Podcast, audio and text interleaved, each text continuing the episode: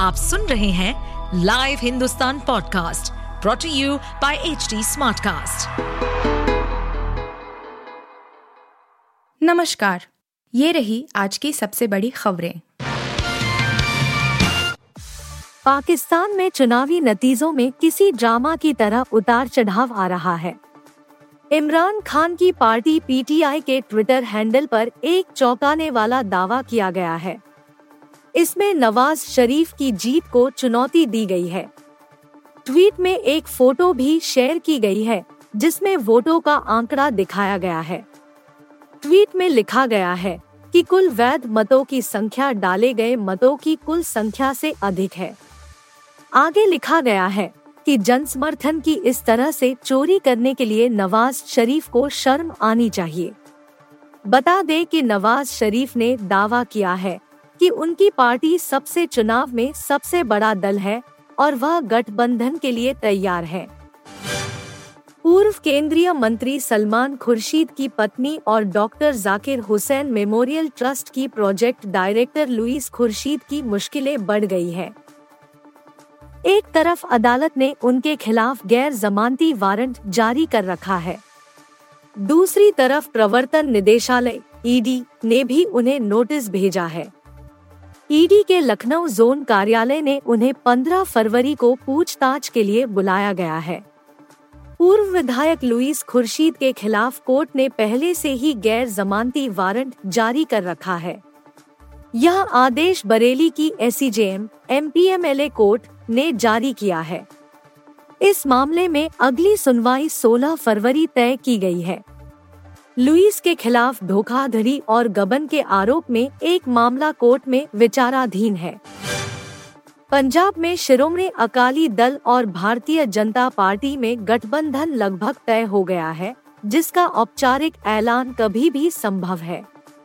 हालाँकि सूत्रों का कहना है कि दोनों पार्टियों के बीच अब सिर्फ़ सीट बंटवारे पर पेंच फंसा है।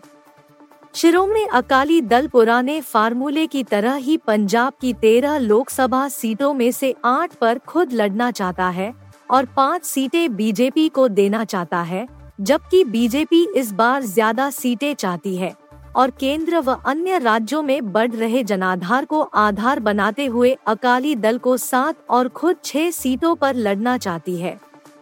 सीट बंटवारे का फार्मूला अगले एक से दो दिन में तय हो सकता है। संसद के बजट सत्र का आज आखिरी दिन है। ऐतिहासिक राम मंदिर निर्माण और 22 जनवरी को अयोध्या में रामलला की मूर्ति की प्राण प्रतिष्ठा पर चर्चा से सत्रहवीं लोकसभा की कार्यवाही समाप्त हो जाएगी। इन मुद्दों पर राज्यसभा में भी चर्चा होगी। भाजपा ने शुक्रवार को तीन लाइन का व्हिप जारी किया। जिसमें अपने सांसदों को शनिवार को दोनों सदनों में उपस्थित रहने का निर्देश दिया गया।